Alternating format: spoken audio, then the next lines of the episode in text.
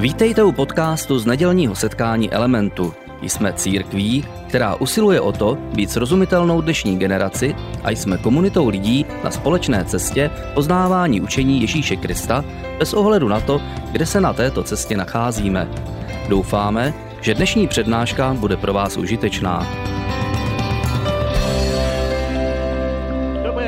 Přátelé, já vás vítám v Elementu online. Samozřejmě, že jste připojili uh, už na čtvrtý díl našeho seriálu My a oni.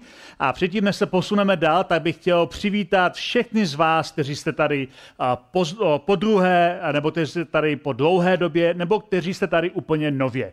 Element je církev pro všechny lidi na cestě, všechny lidi, kteří hledají a objevují, jak to s vírou je, pro ateisty, agnostiky, hledající a dokonce i pro křesťany. A pro všechny tyto lidi chceme vytvořit bezpečné a přátelské prostředí k tomu, abychom mohli objevovat svoji víru a to, jak to vlastně funguje v našem životě, jak víra má dopad do našeho života a abychom to poznávali svojí vlastní rychlostí a svým vlastním způsobem. Společně přemýšlíme, jak víra dopadá na náš praktický život a já jsem moc rád, že jste tady dneska společně se mnou. Na konci našeho setkání budeme mít možnost se rozdělit do několika interaktivních místností a pokud jste tady nově, tak vás chci speciálně pozvat do místnosti, kterou jsme nazvali Jsem tu nový, a kde vám rádi řekneme nějaké informace o elementu, nebo se budete moci zeptat na jakoukoliv otázku, nebo se případně seznámit. Tak by vás rád upozornil, stejně jako minulý týden, že na, na videu, které sledujete, vedle je chat, kde se lidé můžou psát a je tam také tlačítko, kde můžete požádat o privátní modlitební chat. Pokud na to tlačítko kliknete, tak jeden z našeho modlitebního týmu, jeden pracovník z našeho modlitebního týmu si vás převezme a bude s vámi, bude s vámi diskutovat privátně, zeptá se vás, za to byste se chtěli modlit a bude se společně s vámi modlit nebo se i jinak s vámi spojí. A my jsme moc rádi, že můžeme společně se dívat na další díl seriálu My a oni. A my dneska právě jsme se přehoupili do té druhé poloviny celého seriálu, celé té série, ve které mluvíme o rozdělené době. Mluvíme o tom, že žijeme v rozdělené době, kterou vidíme všude okolo nás. Ta rozdělená doba má spoustu rozdělení politických, náboženských nebo třeba i zdravotních a vidíme, že Sami se na tom rozdělení často podílíme třeba pomocí sporů, které vedeme na internetu, nebo takovým vlastním tribalismem, že máme svůj kmen, za který kopeme, nebo skupinkařením v různých společnostech, firmách, nebo třeba v církvích. A je to přirozené, protože kdykoliv je v něco v našem životě, co je jako velká oblast, která se nás týká hromadně, většiny z nás, tak máme tendenci v té oblasti zaujmout nějaké stanovisko a bránit ho až do posledního dechu. A nemusíme být tedy naivní a myslet si, že všichni budeme mít stejný názor. Mezera mezi lidmi a mezera názorová mezi lidmi skutečně existuje a je to naprosto naprosto v pořádku. K tomu se dostáváme ještě příští týden, když budeme mluvit o tom, co to znamená, že máme různé skupiny mezi sebou. Takže je normální, že máme mezi sebou nějakou mezeru, ale problém, který máme s mezerami, je ten, že máme pocit, že musíme bránit uh, tu svoji stranu, tu svoji pravdu, protože podle nás, na rozdíl od těch druhých, uh, to vidíme uh, objektivně, když to ti druzí jsou různě ovlivněni nějakým subjektivním dojmem, nebo jsou zmanipulováni, nebo nemají všechny informace tak, jako je máme my. A druhý problém, který máme s těmi mezerami, je ten, že se často urážíme, když nám někdo něco řekne nebo něco udělá, s čím nesouhlasíme, nebo má jiný názor, se kterým se neumíme poprat. A to urážení a to, že odmítáme, že by druhá strana mohla mít v čemkoliv pravdu, vytváří ještě hlubší mezery, ještě hlubší příkopy a vytváří problém, proč nejsme schopni se zkrátka domluvit. A problém s urážením, o kterém jsme mluvili minulý týden poměrně obšírně, a pokud jste neslyšeli tu přednášku, běžte na naše podcasty, kde v audioverzi stále je ke stažení. Problém s urážením je to, že spočívá ve vnitřním sarkazmu, nebo takovém vnitřním cynismu, nebo pasivně agresivním hněvu. A to všechno zahrnuje právě ta oblast, že se urážíme, když někdo něco udělá nebo řekne, s čím nesouhlasíme. A to urážení urážení právě proto vytváří ještě větší a hlubší mezery, ale také jsme si říkali minulý týden, a to je velice důležité, abychom to připomněli, že je to naše volba, je to naše volba, je to tvoje a moje volba, uh, se rozhodnout, že se nenecháme urážet že zkrátka se neurazíme, že se obrníme proti urážení. Je to naše volba. A říkali jsme si, že skvělý příklad, ze kterého můžeme čerpat informace nebo inspiraci pro to, jak se neurážet, je samozřejmě pro nás Ježíš Kristus, který si zvolil, že na urážky nebude odpovídat a nebude vyhrožovat ve svém utrpení. Proto Ježíš byl dokonalým nástrojem míru. A chci říct, že mír je mnohem víc než klid. My někdy chceme mít klid. A když chceme mít klid, tak se vyhýbáme konfliktům a vyhýbáme se skutečné konverzaci, protože chceme mít svůj klid. Ale mír je mnohem víc než pouhý klid.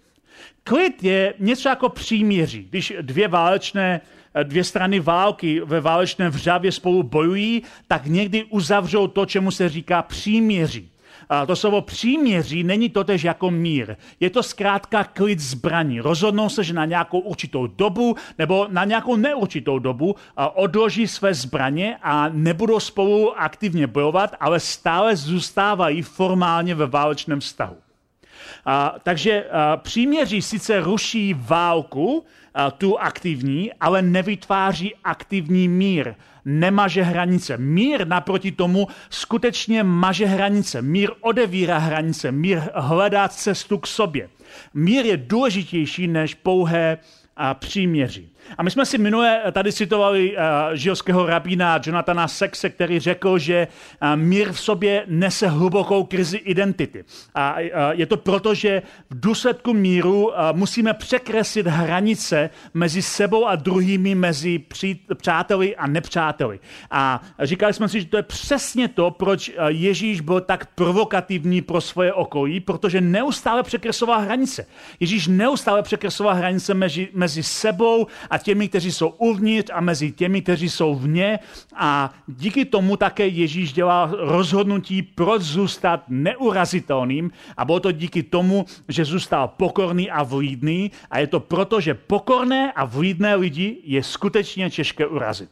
Pokud je někdo skutečně pokorný a skutečně vlídný, jeho zkrátka velice těžké urazit. A proto v dnešním díle našeho seriálu budeme mluvit právě o tom, jak můžeme pěstovat vlídnou odpověď. Jak můžeme pěstovat vlídnou odpověď.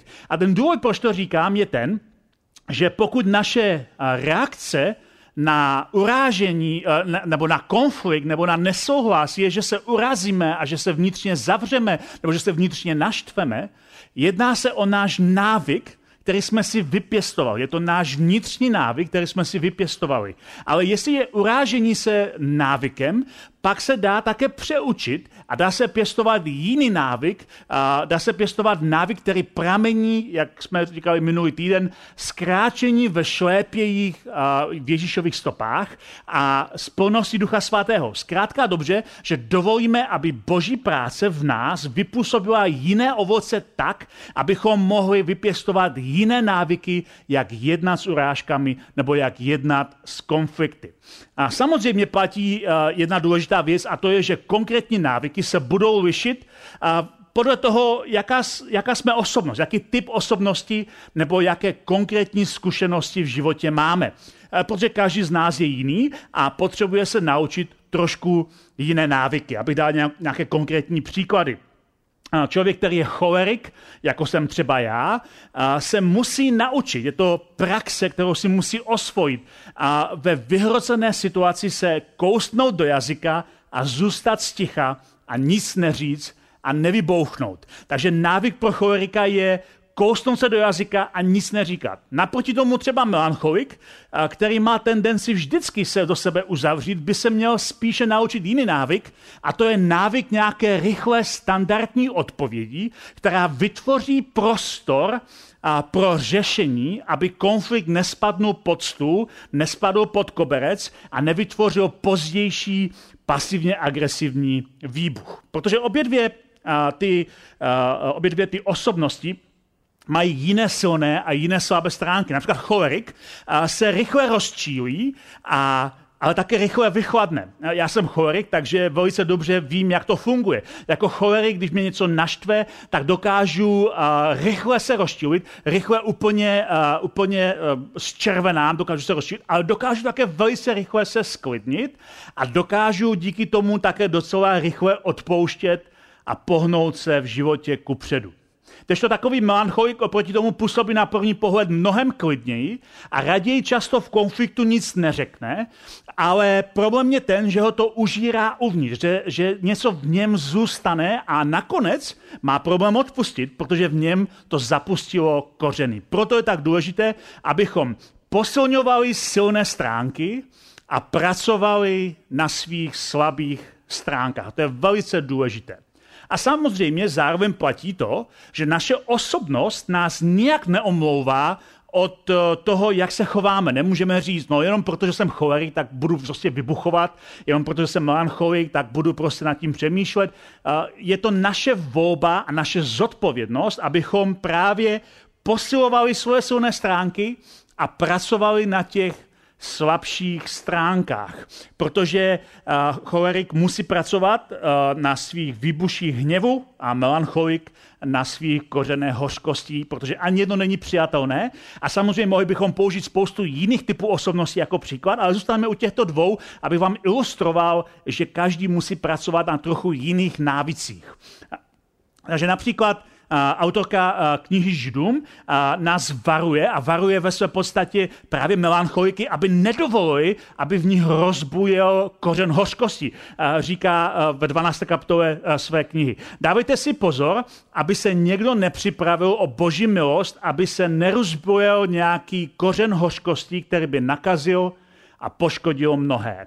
No tady varuje eh, křesťany, aby si dávali pozor, aby nestratili boží milost tím, že se vnitřně, si vnitřně nevyřeší eh, svoje vnitřní konflikty odpuštěním a místo toho dovolí, aby v jejich nitru se rozbujel takový eh, duševní rakovinový nádor, který tady nazývá kořenem hořkosti. Je to velice důležité slovo. Ale stejně tak, tady máme i konkrétní slova, které ukazují, že nepřijatelné eh, se rozčilovat jako ten cholerik. Eh, eh, třeba Ježíšův bratr Jakub ve svém dopise říká něco, co míří přímo, přímo do černého pro všechny choleriky. Říká tam, víte, milovaní bratři, že každý člověk má být pohotový k slyšení, ale pomalý k mluvení, pomalý k hněvu. To pro cholerika je extrémně těžká věc. Pomalý k mluvení, já vždycky radši něco řeknu, protože co kdybych to pak zapomněl, že?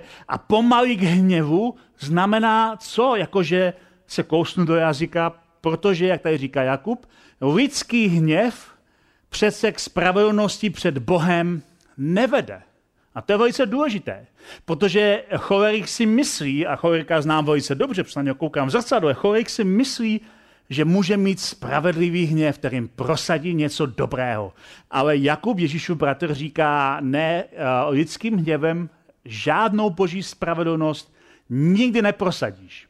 A konec konců pravděpodobně píše Jakub, z vlastní zkušenosti, protože, jak už jsem říkal úplně v prvním dílu naší série, Ježíš se obklopil skupinou svých blízkých spolupracovníků, kterým říkáme apoštolové, kteří byli velice velké protiklady a silné osobnosti a vzájemně spolu často mohly být vzájemné tenzi a sporu. A je, najdeme v Evangelii takový konkrétní příklad, který možná na který se Jakub odkazuje ve svém dopise.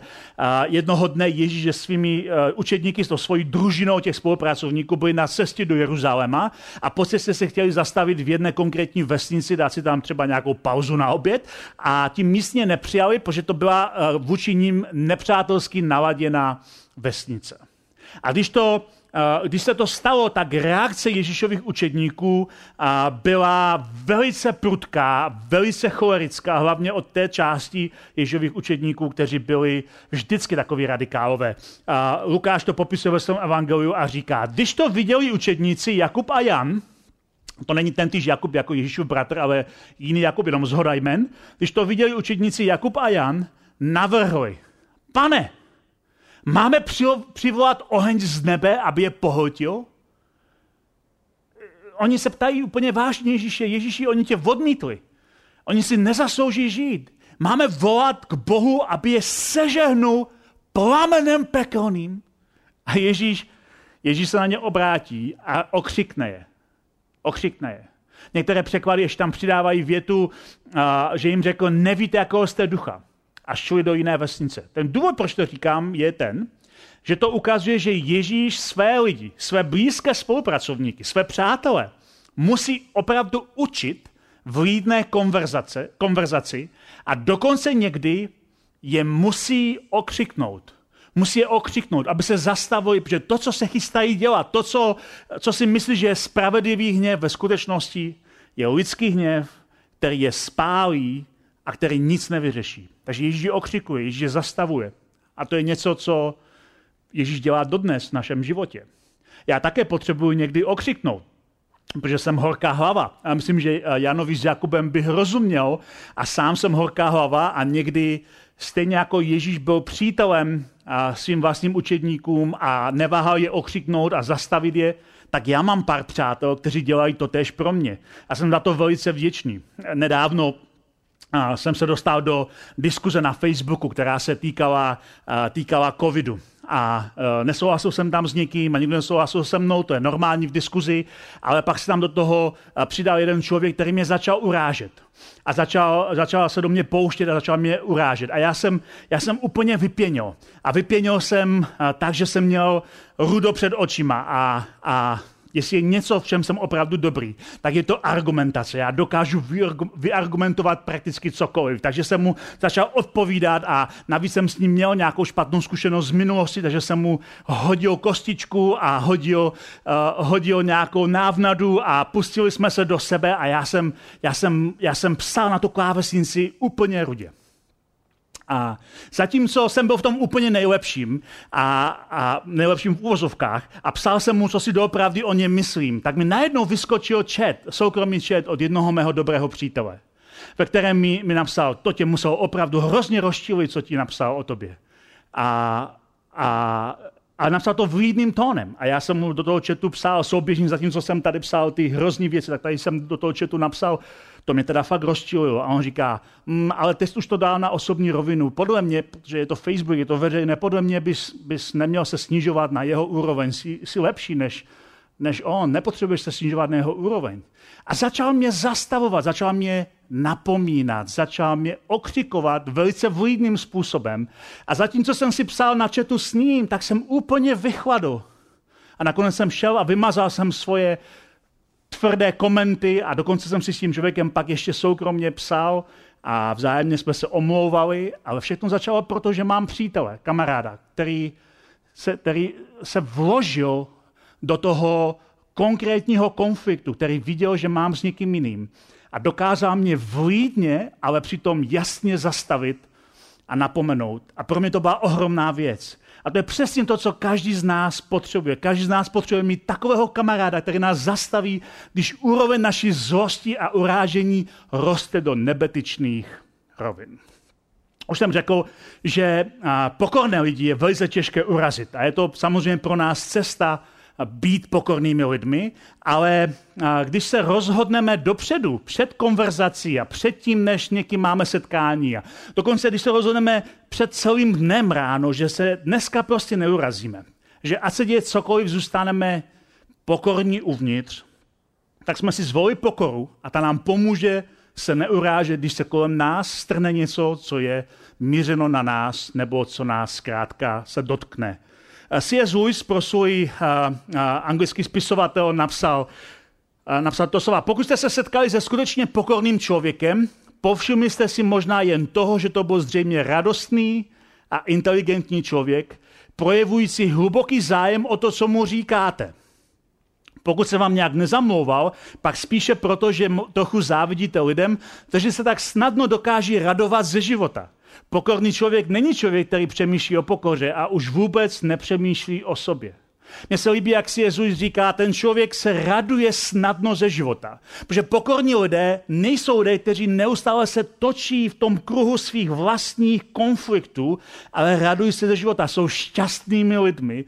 A nakonec on říká, ten pokorný člověk, ten dopravdy pokorný člověk, vlastně nepřemýšlí tolik o sobě. A člověk, který nepřemýšlí tolik o sobě, se nedá lehce urazit. Protože jeho mluvení pravdy v lásce, o kterém jsme mluvili v našem seriálu, zní trochu jinak.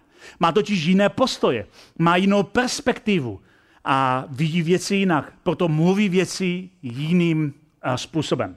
Když už jsme u toho mluvení pravdy v lásce, který jsme tady zmínili v nějakém uh, předchozím dílu, tak ta pasáž celá, kde Pavel píše o tom, že máme k sobě mluvit pravdu v lásce, začíná právě tím, že nám ukazuje na naše vnitřní vlastnosti, které bychom měli mít dřív, než mluvíme pravdu v lásce. On tam říká na začátku této pasáže, jako vězeň v pánu vás tedy prosím, abyste svým životem dělali čest tomu povolání, které jste přijali. Buďte vždy pokorní a mírní. Trpělivě se navzájem snášejte v lásce a usilujte zachovávat jednotu ducha spojenou poutem pokoje. On tady říká, že základem našeho vnitřního postoje, abychom mohli jednoho dne mluvit pravdu v lásce, ten základ je, že jsme pokorní, že jsme mírní, že máme trpělivost, že se snášíme, že máme nějakou snášenlivost, dokážeme spolu žít, že nacházíme jednotu v pokoji. A díky tomu se učíme konkrétní věci. Učíme se například respektu, který vlastně říká, že ten druhý je hoden mého času a mé pozornosti. Učíme se, uh, učíme se například tomu, že nasloucháme a říkáme, že ten druhý uh, je, je hodnotné uh, slyšet, co říká a snažit se ho pochopit a porozumět mu. Učíme se zvídavosti, která nám ukazuje, že uh, potřebujeme zkoumat toho druhého a neustále se divit místo odsuzování, kde je v životě a potřebujeme pěstovat pokoru, která ukazuje, že jsem schopen omluvit, že jsem schopen se zastavit a že jsem schopen něco ve svém životě změnit. A proto také Apoštol Pavel na jednom jiném místě a, píše tyto slova církvi, říká, vyzýváme vás, bratři, a, že a, tady ukazuje v té pasáži, že bychom neměli zapomenout, že i konfrontace má být vlídná. Vyzýváme vás, bratři, napomínejte neukázněné, těžte malomyslné, podporujte slabé a ze všemi mějte trpělivost. Dejte pozor, ať nikdo neoplací zlo zlem, raději vždy následujte, co je dobré, jak pro vás, tak pro všechny. Všimněte si tady Pavel říká v té pasáži. On říká, abychom napomínali ty, kteří jsou neukáznění. Abychom těšili ty, kteří jsou malomyslní. Abychom podporovali slabé. Ale pak říká se všemi těmi třemi skupinami. S těmi, kteří jsou, eh, kteří jsou neukáznění. S těmi, kteří jsou malomyslní. I s těmi, kteří jsou slabí. Se všemi mějte trpělivost. Trpělivost je ohromně důležitá vlastnost pro každou konfrontaci. A pak tady pokračuje a mluví o dobrotě, protože dobro je ještě důležitější. Být dobrým je velice důležité proto, abychom mohli vůbec vidět nějakou změnu ve svém životě i v životě jiných lidí. Proč je to tak důležité být dobrým vůči těm, eh, kteří třeba jsou eh, neukáznění, malomyslní nebo slabí? Je to proto, že díky dobrotě nejprve přijímáme a až pak se měníme. Díky dobrotě nejdříve patříme a teprve pak věříme.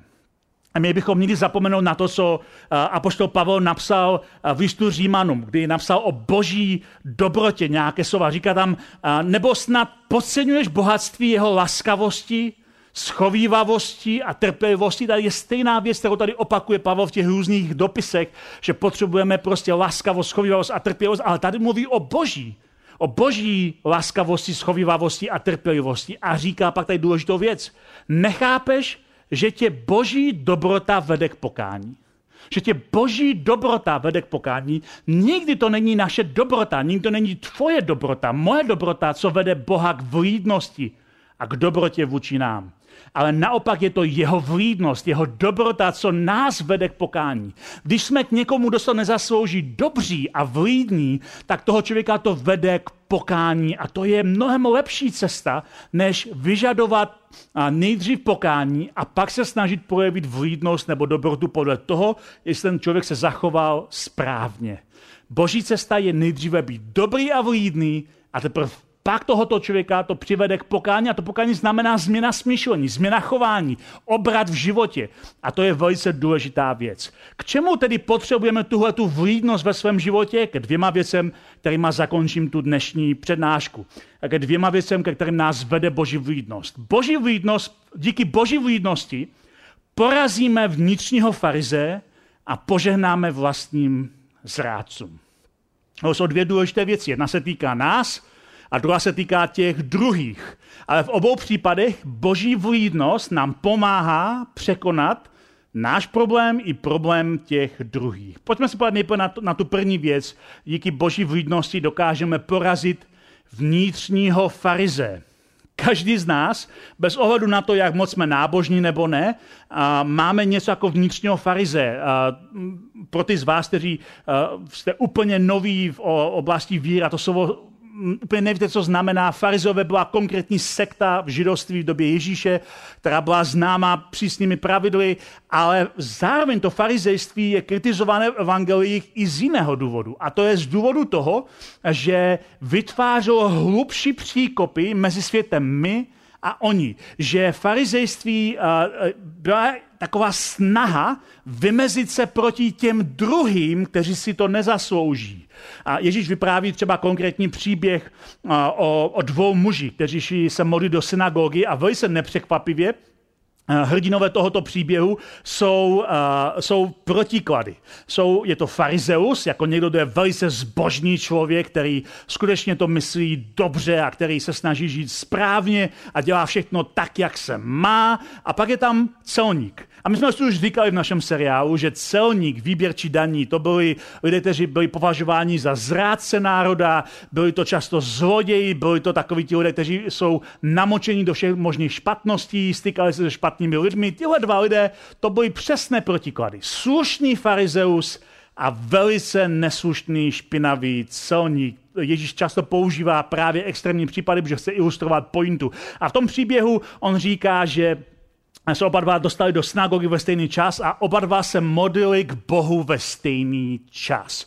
A ten farizeus, Ježíš říká, se modlil tyto slova. Bože, děkuji ti, že nejsem jako ostatní lidé. Už tady bychom mohli skončit tu modlitbu, protože to je přesně ilustrace farizejství. Bože, já ti děkuju, že nejsem jako ostatní lidé.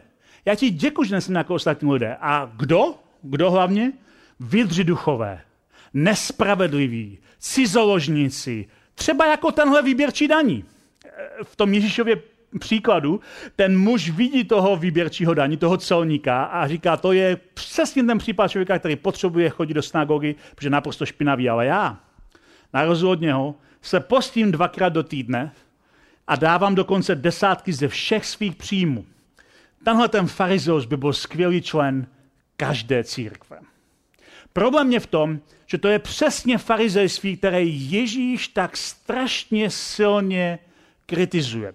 Říká v tom podobenství pak, že ten, ten celník, ten výběrčí daní, který stál o kus dál, tak vůbec si nevšímá farize a dokonce se bál pohodnout vzhůru do nebe.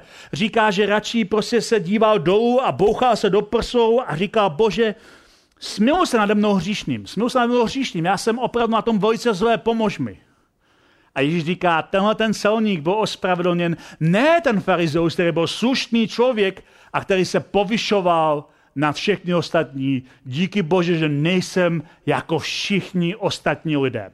Tento farizeus provozuje něco, co se dá nazvat srovnávací zbožnost. Srovnávací zbožnost. Nejsem tak zlý jako ti ostatní, nejsem tak zlý jako ti jiní. To je eh, forma zbožnosti, kterou praktikuje mnoho křesťanů, ale dokonce ji praktikuje mnoho nekřesťanů. Že zkrátka srovnávají sebe s někým jiným. Já přece nejsem tak hrozně velký hříšník jako někdo jiný. Já přece, jsem, já přece nekradu ve velkém jako někdo jiný. Já jsem nikoho nezabil jako někdo jiný. Já jsem zkrátka lepší než někdo jiný. Já jsem na straně my, spravedliví a dobří lidé, to oni jsou ti zlí. Co je potřeba říct, ale je, že farizejství to neoznačuje pouze konzervativní lidi nebo konzervativní nějaké uh, zbožné, uh, zbožné lidi. Farizejství se netýká ve své podstatě toho, na jaké straně spektra ten člověk je. Uh, samozřejmě můžeme mít uh, konzervativní farizeje, kteří se brání všemu novému, ale existují i progresivní farizeové, kteří mají moderní názory, ale staré postoje. Takoví farizeové se ve jménu boje proti farizejství povyšují nad ostatní ještě silněji, než tento neslavný farizej, o kterém jsme mluvili. Protože naše pointa, kterou se snažím říct, je, my nejsme lepšími lidmi. Nikdo z nás není lepší člověk. Samozřejmě jsou mezi námi zlí lidé a můžeme, když porovnáme skutky toho člověka, si říct, jsme lepší než tohle konkrétní člověk, ale stejně tak jsou i lepší lidé než my jako celek nejsme o tolik lepšími lidmi. Miroslav Wolf, chorvatský teolog, který zažil válku na Balkáně, říká, odpuštění se hroutí, protože vynímám nepřítele z komunity lidí a mezi tím vynímám sebe z komunity hříšníků. Odpuštění nefunguje, protože já se nepovažuji za tak velkého hříšníka a protože mého nepřítele nepovažuji zase za tak dobrého člověka. Vlídnost, boží vlídnost poráží tohle farizeje uvnitř, poráží našeho vnitřního farizeje. A druhá věc, o které bych chtěl se zmínit, je, že že boží vlídnost nám pomáhá milovat a chovat se vlídně vůči našim zrádcům. Ještě úžasnější než tenhle ten příběh o farizejích mi přijde Ježíšová reakce na zradu vůči své vlastní osobě. My čteme v tom příběhu Evangelia, že Ježíš sedí u té poslední večeře s těmi svými nejbližšími učedníky a právě jim oznámil, že jeden z nich ho hodlá zradit. A Ježíš přesně ví, co se bude dít, přesně ví, že za pár hodin bude mrtvý, přesně ví, že tohle je to je konec té cesty s těmi učedníky tak, jak oni si myslí, že to má být. Nebo jak, jak si to představovali. On ví, že se něco změní. Je tady nějaká zrada, která ho čeká a ví, že jeden z těch učedníků ho zradí, ale Nechce to říct veřejně, kdo z nich to je. Oni se optají pokoutně, kdo z nich to je, ale Ježíš to nechce říct, protože nechce vystavit Jidáše, který ho má zradit, otevřen, otevřenému nepřátelství ostatních. Už jsme si přece ukázali, že v té skupině Ježových učedníků byli někteří opravdu velice radikální postavy, které neváhaly svolávat boží oheň na nepřátele Ježíše, kdyby věděli, že Jidáš je ten zrádce, pravděpodobně by mu ublížili. Takže Ježíš se k němu chová vlídně i v situaci, kdy ví, že ho hodlá zradit, chová se k němu vlídně. Pošel ho pryč, všichni jsme, že jde něco nakoupit, protože na starosti peníze. Mezitím on šel a Ježíše zradí a pak Ježíše vyhledá spolu už ze strážemi, které Ježíše chtějí zatknout. A ten moment toho začení je fascinující. Když se konečně potkají v té getsemánské zahradě a Jidáš má za sebou ty stráže, a uvidí Ježíše s těmi učedníky, tak Matouš popisuje to těmito slovy. I nepřistoupil k Ježíši a políbil ho ze slovy. Buď zdrav, rabi. Ježíš mu řekl, příteli, tak proto si přišel? To mě Ježíše obstoupili, vyruli se na něj a zajali ho. To, co mě naprosto fascinuje, je, že v situaci, která je strašně vyhrocená a Ježíš ví, co ho čeká, je přesně spravený o celém tom konceptu všeho, co, ho má, co, co má na něho přijít, tak přesto svého zrádce nazývá svým přítelem. A není to pouhá fráze. Ježíš tak často nepoužívá tuhle frázi v rozhovorech s různými lidmi. A to, že Ježíš říká svému zrádci příteli, proto si přišel, je jeho poslední dar vlídnosti vůči Jidášovi. A moje otázka zní, jak by asi vypadala naše konfrontace, kdybychom k ní přistupovali jako přátelé. Kdyby i k lidem, kteří jsou našimi oponenty, nebo dokonce přímo nepřáteli, nebo zrádci, jsme přistupovali jako ke svým přátelům. Možná by to změnilo hodně věcí. Možná bychom byli překvapeni, jak ohromnou sílu by to mělo. A možná právě proto nás a poštol Pavel nabádá, pozbuzuje e, jako křesťan, jako následovníky Krista. Slovy, které najdeme v Římanům. A tak usilujme o to, co slouží mezi vámi k pokoji a společnému růstu v lásce. Usilujme o to, co slouží k pokoji a společnému růstu v lásce. Jak ale můžeme usilovat o společný růst, když jsme tak jiní a když mezi námi jsou rozdíly a když si nerozumíme a máme jiné názory a jsou to neslučitelné názory, když máme různé skupiny, dokonce i uvnitř vlastní církve nebo ve vlastní společnosti nebo ve své rodině, máme různé skupiny, které spolu neladí a rozdíly jsou prostě velké a jsou jasné, jak můžeme být všichni nástrojem ke společnému růstu v lásce, jak můžeme být nástrojem ke společnému pokoji. Věřím, že to je možné. A potřebujeme k tomu najít jednu konkrétní věc, a to je najít důstojnost naší rozdílnosti, kterou cítíme. Ale to už je téma pro příští týden. Dneska bych rád zakončil jednou modlitbou, kterou se modlil František z Assisi, legendární František z Assisi, který ve 13. století se modlil tuhletu modlitbu. Pojďme si to přečíst společně. Pane, udělej ze mě nástroj svého pokoje, aby přinášel lásku, kde je nenávist, odpuštění, kde je urážka, jednotu, kde je nesvornost, víru, kde je pochybnost, pravdu, kde je blud, naději, kde je zoufalství, radost, kde je smutek, světlo, kde vládne tma. Pomoz mi, abych netoužil po útěše, ale těšil, po porozumění, ale rozuměl, po lásce, ale miloval. Vždyť kdo dává, ten dostane. Kdo odpouští, tomu se odpustí. Kdo umírá, ten vstane k životu. A to krásná modlitba. A ke, kež každý jeden z nás se naučíme, že vlídná odpověď má kapacitu a moc ke vzkříšení, tak jak se tady modlí František z Assisi, a k novému životu. Protože to je přesně to, co potřebujeme ve světě, který je rozdělený na my a oni.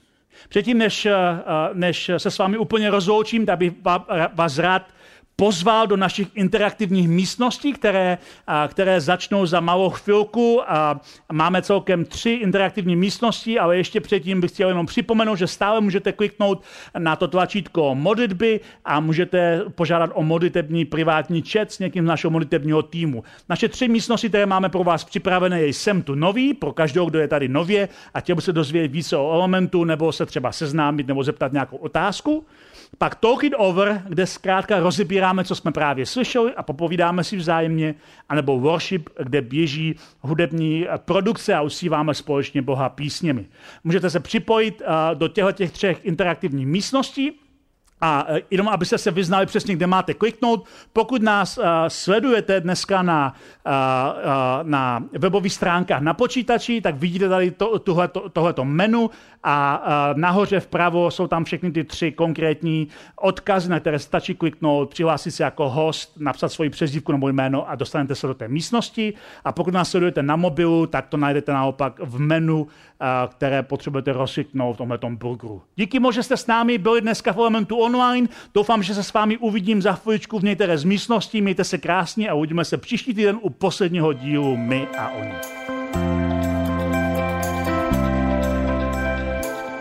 Děkujeme za poslech přednášky z nedělního setkání Elementu. Budeme rádi, když nás navštívíte také naživo, a to každou neděli od 10 hodin ráno v kině Biocentrál v Hradci Králové.